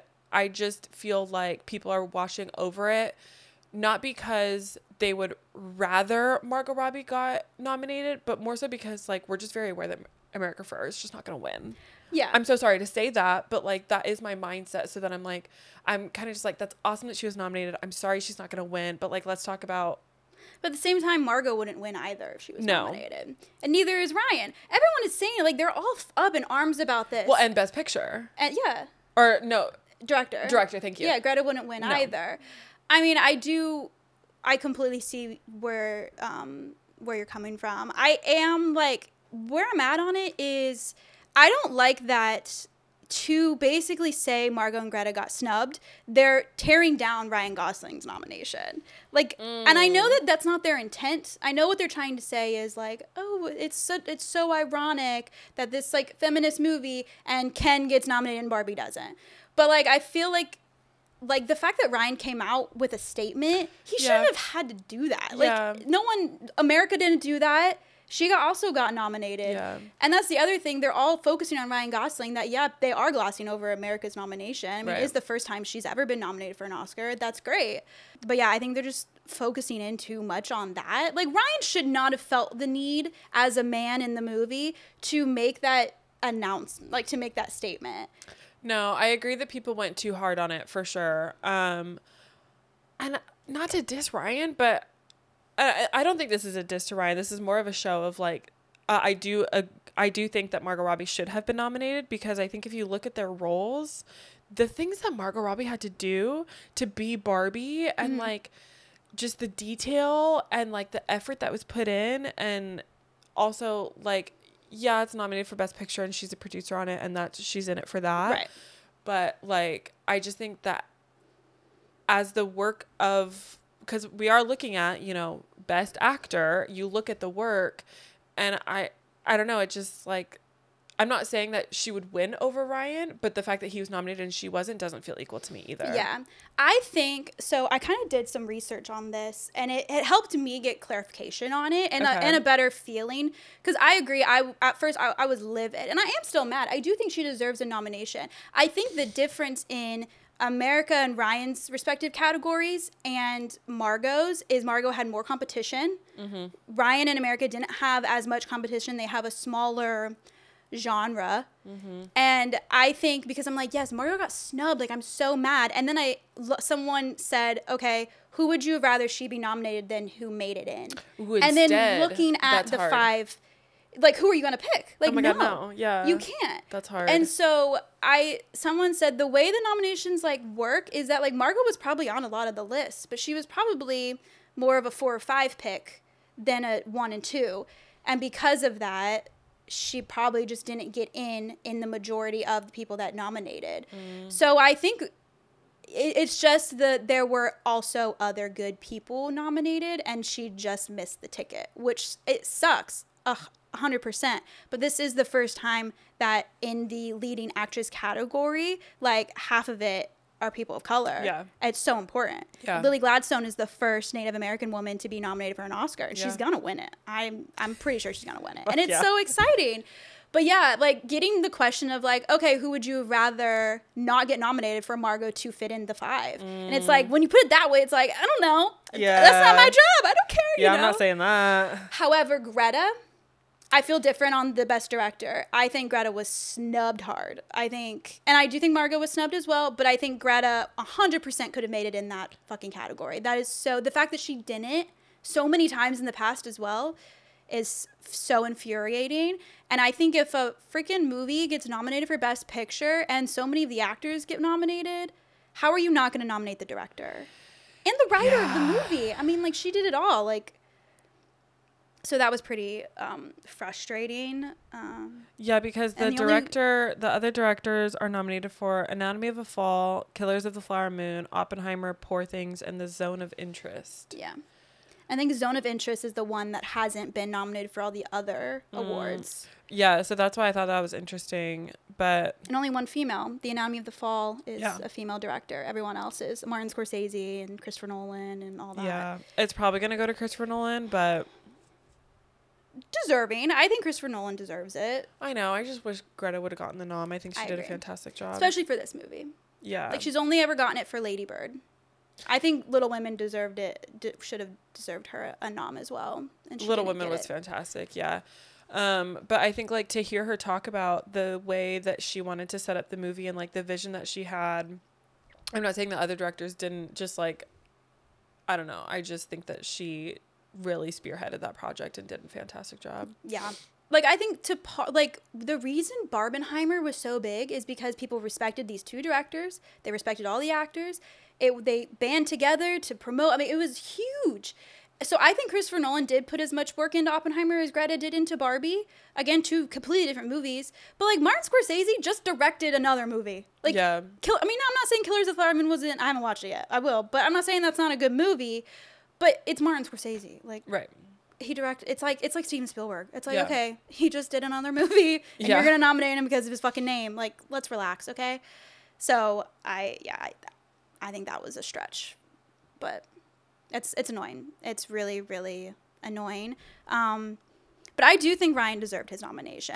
Yeah, I, hundred percent. I rewatched Barbie recently, um, and I yes, there is no Ken and there is no like Gloria without Barbie, without Margot. But Ryan did incredible. I he he's such a good actor, and this one he, it really takes you out of it's Ryan Gosling. Like it, he Yeah. did, he was so funny. Yeah. he fully committed.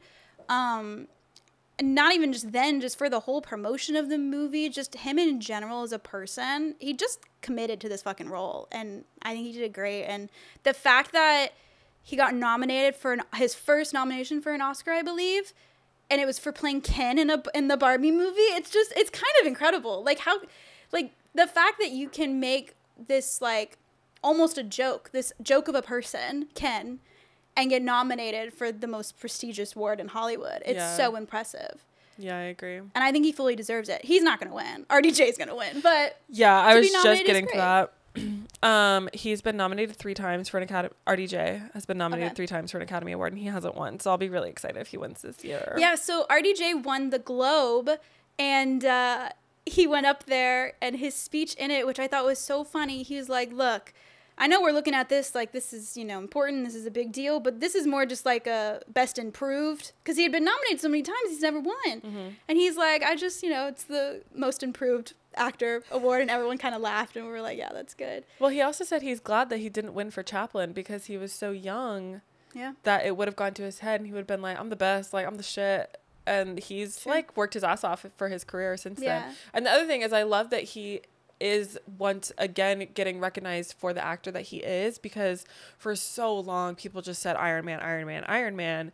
And before that, during that, and after that, he's actually done a lot of other- amazing roles. So, Yeah. um, yeah, it's cool to see his career unfold like that. Not to mention the greatest comeback in Hollywood. Yeah. That man was an was an addict and in jail, like prison. Like he came back so hard. I he did a roundtable recently, and I think a question to all the actors were, "What would you be doing if you weren't acting?" He was like, "I'd probably be in jail," and everyone Damn. laughed, and he laughed. And it was like a laugh, but like. That it's not funny. It's serious. Like it's like what he was like. No, seriously. And we're like, Yeah. yeah, no, we know, because like that's how he got out. Was he, you know, did Iron Man essentially. Like he just, you know, catapulted that and really crawled his way back into the people's um In our hearts. yeah, our hearts and the academies and yeah, Yeah. so I think uh he's definitely going to take it. There is also this rumor going around that the academy kind of awards people when the time is right Mm-hmm. similar to what RDJ said of like if he'd won in Chaplin, it would have gone to his head. Like Leo, for example, is Yep, a great was just gonna example. Nominated so many times and never, never won until like he was in his like fifties or however fucking old he is. Yeah. And then he finally won, and and then it just made it kind of that much better. And so they think that they award kind of the long running actors that took forever to get there. And for that, it's a little biased, like, sure. So I think that is another prime example of why RDJ will take it too. Yeah. Because, again, he's been around forever. Which it's also there are some actors that are just like the great of the great that have won multiple times, but I do think it's nice that it, it's not like there's the same person winning every year. Yeah. Um, I think that would be hard to do depending on who it is. I Unless think, it's Meryl Streep. unless it's Meryl Streep. Um, oh yeah, who is it that makes the joke that like if Meryl Streep is nominated, you're just you're gonna lose? yeah, I think there was one year where Jimmy was like, Meryl's here. And they brought out like five Oscars or something. They were like, no, no. Not yet, and everyone started dying laughing just because they're like, "Oh, sorry, I heard, I heard her name." I just, I just, gonna, they're like, "Just wait, okay?" Like, We'll get funny. there. Yeah, yeah, Next yeah. time you hear her name, bring them out. yeah, yeah, yeah. um but yeah so it's it's always exciting to see and i think that i mean i was just saying earlier how the academies and everything else in the industry is kind of like there is somebody kind of telling me what's good and what's bad. Yeah. um there are still things that we enjoy obviously but i do think that it's to have the goal to watch the academy award nominated films i think is really exciting or at least the best picture. Like that's one thing that i try to do if i can't do it before the oscars then like i do try to watch the best picture every year just to Yeah. see what we're talking about because i think that there is something to say for like everybody voting on it and everybody saying how great it is and there's something to learn there and movies like mean something Yeah. you know so it- it's important and that's what makes it um like so the academy so the academy of the oscars is made up of about 10,000 people. And it's similar to like the emmys. It's all people that work within the film industry and it's split into 17 different branches. So it's split into the actors producers directors production designer costume designer all that. And um what i think makes the categories more special too is that the branches of that respective category, so like the actors in the academy, they only get to nominate the acting categories. Sound gets to nominate sound categories. Cinematography nominates cinematography directors, so on and so forth. Except Best Picture, everyone can nominate a Best Picture running. Um, but I thought that was very interesting and also kind of makes it fair. So it's not like some random sound guy is throwing in like a random actor into the, it's because like you don't understand the craft. You don't understand the work that went into it. Um, yeah. So that's how the the nominations work, and I think that also goes into play when we were talking about Margot is um, her not getting in because they probably just voted for someone else a little bit more than they voted for her, and she just didn't make the cut. Um, but in the, my research of this, what I found really interesting about the Academy voting Um, so pretty standard stuff when they go to vote for every category um, except Best Picture. Every category is person with the most votes wins. And everyone can vote on all the categories once they're all nominated. But with Best Picture, and this is so interesting to me, and it only started in 2009, they do it based off a preferential ballot. So each person in the Academy lists the Best Picture nominees 1 through 10, favorite to least favorite. Mm. And the accountants gather all the ballots, calculate it all up. They calculate all the first place people, put it in their stack. So, like Oppenheimer, Barbie, whatever. If a certain movie gets 50% of the votes right off the bat, automatically Best Picture. You're, you're number one. You got 50% or more of the Academy. So, like 5,000 of number one. Voted one. Voted one. Interesting. We'll say like Oppenheimer. Vote Oppenheimer one. Oppenheimer wins. If they calculate all the ballots and no one has surpassed that 50% level, they then start dropping a movie. So they would drop the movie that got the least amount of number one spots. So let's say Anatomy of the Fall. I'm just throwing it out there just to put a picture. So then they drop Anatomy of the Fall out of the number one running. They then take everyone who voted Anatomy of the Fall one and they take their number two spot and put that as a number one. So say you voted Anatomy of the Fall one, but then you voted Oppenheimer two, then it goes into Oppenheimer's as if it was a number one. And they do that with all of them until they surpass that 50%. So it makes it, in their terms, and I guess it makes sense, like an even playing field of if you uh, multiple people needed to enjoy the movie. It might not have been your number one choice but it was your two it was your three. So like not only does your film need to appease to everybody like to all the people so you need a number one spot but you also need some twos and some threes in there so you can get those votes. And that's how they pick best picture. And then at that point i think the people calculating it they only there's only three people that know. Wow. there used to be two until the mishap of Moonlight La La Land. Now there's three that know who broke that 50% barrier, who Best Picture is. wow. But I just find it so interesting that they do, do that they do a ranking. I would take that so seriously if I was in the academy. I'm sitting there and I'm like one, okay, but two or three. I don't, I don't know, maybe two or Yeah. three. That's hard. Wait, so well, how else would they do it? I just think that just vote. Like, who do you Oh, want? you only get to pick one. right. you don't mean, because that's how they do it with all the other categories. You pick one, and the most yeah, yeah. picks. It's just a straight vote. Yeah, just like a common vote, and then Interesting. the preferential is you you rank all of the movies one through ten or Right. however many are in it, right. and uh, yeah, whoever has the most ones wins. Damn, that's hard. Yeah, but it's very interesting. When I read that, I was like, wow. But it makes sense, like you said, like to give. I mean, it's kind of like. It's not kind of like, but the only thing I'm thinking about right now is like the point system in Formula One. Yeah, yeah, How like, cause I I don't know. I feel like it's a little ridiculous, and so the way that it's like first place gets 25 points, second place gets what is it, 20 points, yeah. and then 18, and then whatever. And so I feel like it should just be, I don't know, one point versus 20 points. And so it's just kind of a weird, because there's just such a large jump from first place to even third place. Yeah. That's a lot of points missing. Yeah.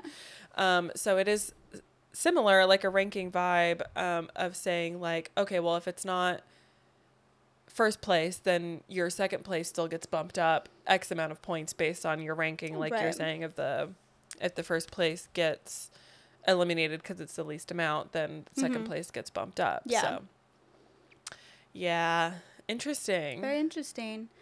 And so that's why I think Best Picture has never been a t- can never be a tie. no, of course not. But there have been ties in other categories, and so there they can be ties in categories such as like I think sound one year got a tie because it's just they probably got five thousand for one movie, five thousand for another, split right down the middle. damn. It's very rare, but it can happen in every category but Best Picture. Yeah, because you're gonna put, you're gonna put best on that thing. It better be the best. I mean, even like best actor, best supporting actor, like I don't think there should be ties. No. Yeah, and they're never really. It's like having two gold medals. You can't do that. Yeah, no. I know. I wonder. I mean, I think they would do it, but I just don't think it's ever even come up. Like, I don't think it's ever happened. Yeah, I well, it, they might not do it. Like, Yeah. they might force it. Mm-hmm. Um, so that'll be interesting. But yeah, we're excited. Um, so all we have left, like you said, is the SAGs and the Oscars. Yep. Um, oh yeah, I was gonna touch on the Oscar nickname. There's a bunch of rumors about where that came from, but it's just kind of a nickname. A bunch of people have taken credit for it. Yeah, I think it's just the nickname of they made a person like a just that's the trophy that they made, and Yeah. then they just named him Oscar. Yeah, like there's this one actress from like the 40s, and she claimed that she nicknamed she nicknamed the statue Oscar because it looked like the butt looked like her husband's butt or something like that. That's like funny. something funny. I like that. So yeah, it's just a nickname, um, but it is the Academy Awards. So we're excited. Um, we got a lot of predictions, like Bailey said, depending on who won the Globe, who's gonna take it to the Oscars, Who do you then think's taking Best Picture? Best Picture, Oppenheimer. Oppenheimer. Yep. Yeah, I think Oppenheimer's sweeping. The I think so too. I think it's gonna go Best Picture, Director, maybe Cillian Murphy, but definitely Robert Downey Jr. Definitely Robert Downey- I think Cillian Murphy will get it. Yeah. Yeah, Yeah, and as far as like, um, it might get sound. I think it got original score at the Globe, so it's probably gonna get that too. Cinematography, maybe. I hope What Was I Made For wins for song. I think it will. I'm pr- like ninety percent positive it will. Which would be really exciting for Billie because she won for uh, 007. Yeah, Uh, so good. Yeah, no, I think it hundred percent will. That movie, Um, like, or that song changed the movie. Like, Yeah. that is. It made it what it What it is. It's for iconic. sure. Yeah. Um, I think Lily Gladstone is gonna get lead actress, or at least I hope she does. I know last week I did say Emma. Um, Wait, so have you seen? Um, no, yeah, I kind of I started it, but I haven't finished it. it's on Apple TV though. I do want to watch we it. gotta watch it. But I think just hearing, I've, I've listened to a lot of people talk, and, and I do, I want, I think, especially after learning, I didn't know that she was the first um, Native American woman to be nominated. So now that I know that, I'm like, I really want her to win. Mm-hmm. Really, really want her to win. Um, for actress in a supporting role, I don't know if Emily Blunt's gonna get it for Oppenheimer. Uh, it yeah, might be Jodie Foster. I don't know. Devi- uh, Da'Vine Joy Randolph is front runner. Oh, I gotta see the now. holdovers. She's in the holdovers. Really? Okay. Yeah, she's front runner. So I think I think she's gonna take it. Um, adapted screenplay. I think Oppenheimer's gonna get it. I, w- I want Barbie to get it, but I think Oppenheimer is gonna get it. Yeah, that's hard. Um, But original screenplay, I think Anatomy of the Fall will seal that. I haven't seen it, but that is uh I've heard really good things. Yeah. Ew, May December. yeah. I don't know who's getting cinematography. I can't even like I don't know. I haven't seen enough of the films to make an educated uh prediction on that yet. No, I haven't either. Um, there, honestly, there's a lot of movies. Like, I don't know if I'm gonna be able to see all of these. You know what? Um, Oppenheimer's probably also gonna get it for editing, just because of the fact that it was shot in film. Like, Oh, for sure. I forgot it was shot in film. Yeah. Yeah. I'm hoping, and I hope this happens. I hope costume, hair and makeup, and production design all go to Barbie. Hell I hope yeah. Barbie gets all three. hell yeah. I think it deserves it. I don't think any other movie had better or like stand out enough costume, hair and makeup, or production design. Maybe Poor Things for production design. That uh, and maybe for costume, but yeah, maybe, but yeah. I just think Barbie killed it in all of those categories. Oh, and animated feature film. I think Spider Man's getting it. I hope it does. Mhm. Yeah, that's awesome. That's also like the only one that I've seen. So Yeah. that the other one that could potentially get it is the boy and the heroine. Her- heron. I haven't seen it. It's a it's a foreign language film, but Robert Pattinson's in it apparently. Oh. he voices like someone in it. I don't know. But yeah, that's the other one. But I think Spider Man will seal it. Um, honestly, like I wouldn't be surprised if Maestro uh snuck in there with a few cuz a lot of people said that that was really well done. I roast about the the nose, but otherwise well done. Anatomy of a Fall, American Fiction, like I don't know. I feel like not not for best picture maybe, but I just feel like the other categories could sneak in there. Yeah, I hope American Fiction wins something. Yeah. Um, that was one that snuck in. Um, Sterling K. Brown got nominated. Yeah. Best Supporting Actor for American Fiction, which God, is I love great. him. Um, oh, snub. That okay. We were talking about just real quick because we were talking about the because of the strike, they had to sneak in. They had to get these movies released to be able to qualify for Oscars. And because towards the end, Poor Things got in there. Iron Claw, I think Iron Claw got snubbed. Like, it didn't Mm. get any nominations, and I just think at the very least, I really wanted Zac to get something. Not, I'm not saying I I did want him to get an Oscar nom. I really did. But any other one, I just feel like it didn't get nominated for anything in any of the award seasons. I know none. And it's honestly such a bummer. It's such a bummer. That sucks. but it's the way the cookie crumbles. But I am really happy for Sterling K. Brown. I think that was great. Yeah, I love him. I do love it when like somebody either new or like hasn't been nominated before or like has done great work but hasn't been nominated before like gets recognized. Um it does kind of suck when you kind of know that they're not going to win, but I know.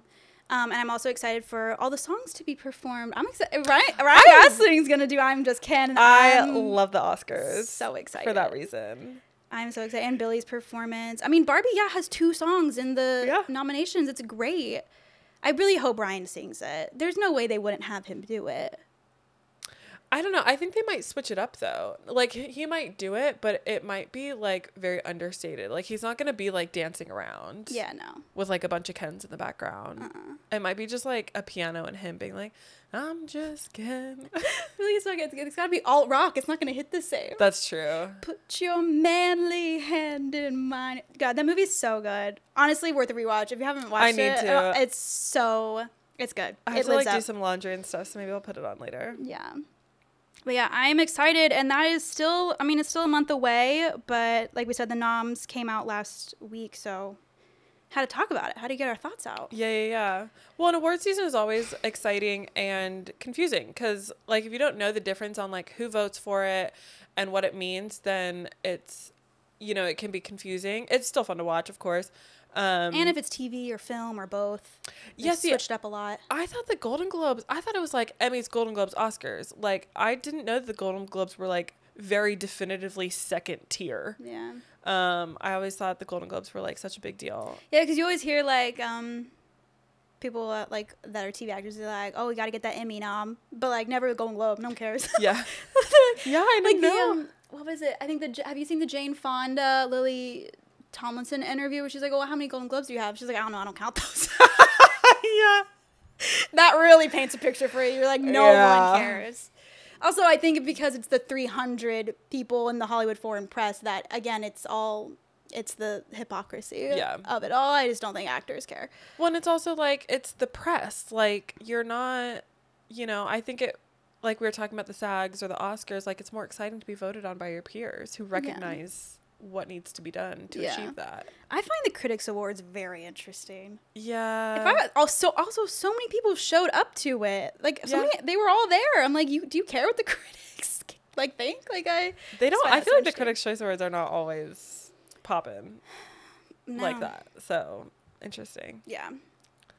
But anyway, if you have any other questions or we didn't clarify something enough, um, just let us know, like DM us or, or something. Yeah, add us in the comments, Yeah. um, and we can talk about it, or we'll like make a separate TikTok about it or whatever. Um, that'll be really fun. And then next week we're gonna go see Argylle, and we're gonna talk about it, which we're so excited because there's a lot of rumors about it. Yeah. Even I'm if- really excited. I am preparing myself, like if nothing about Taylor Swift is addressed, I'm prepared. For sure. I think it'll still be a really fun movie. Um, Samuel L. Jackson is in his don't give a fuck having fun days. Did you see him at the premiere?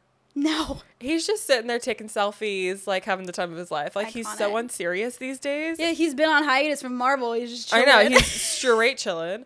Um, and I love Bryce Dallas Howard, and like it's just gonna be such a fun time. So yeah, Dua Lipa's in it. Dua it. Lipa, John Cena, John Cena, yeah. Henry Cavill, like we're in for a treat. Oh, yeah, it's, it's gonna be fun. I'm really excited. Oh, and uh, freaking um, Catherine O'Hara's in it. Oh yeah, Come on, so fun. And it's, It's from the win. direct. Is it director or producers of Kingsman? Which Yeah. those movies are like okay, but they are fun. So Fun. it'll be Yeah, fun. yeah. Fun action, funny. The cat looks funny. Like it's gonna be a good time. That'll be good. And we're going over that next week.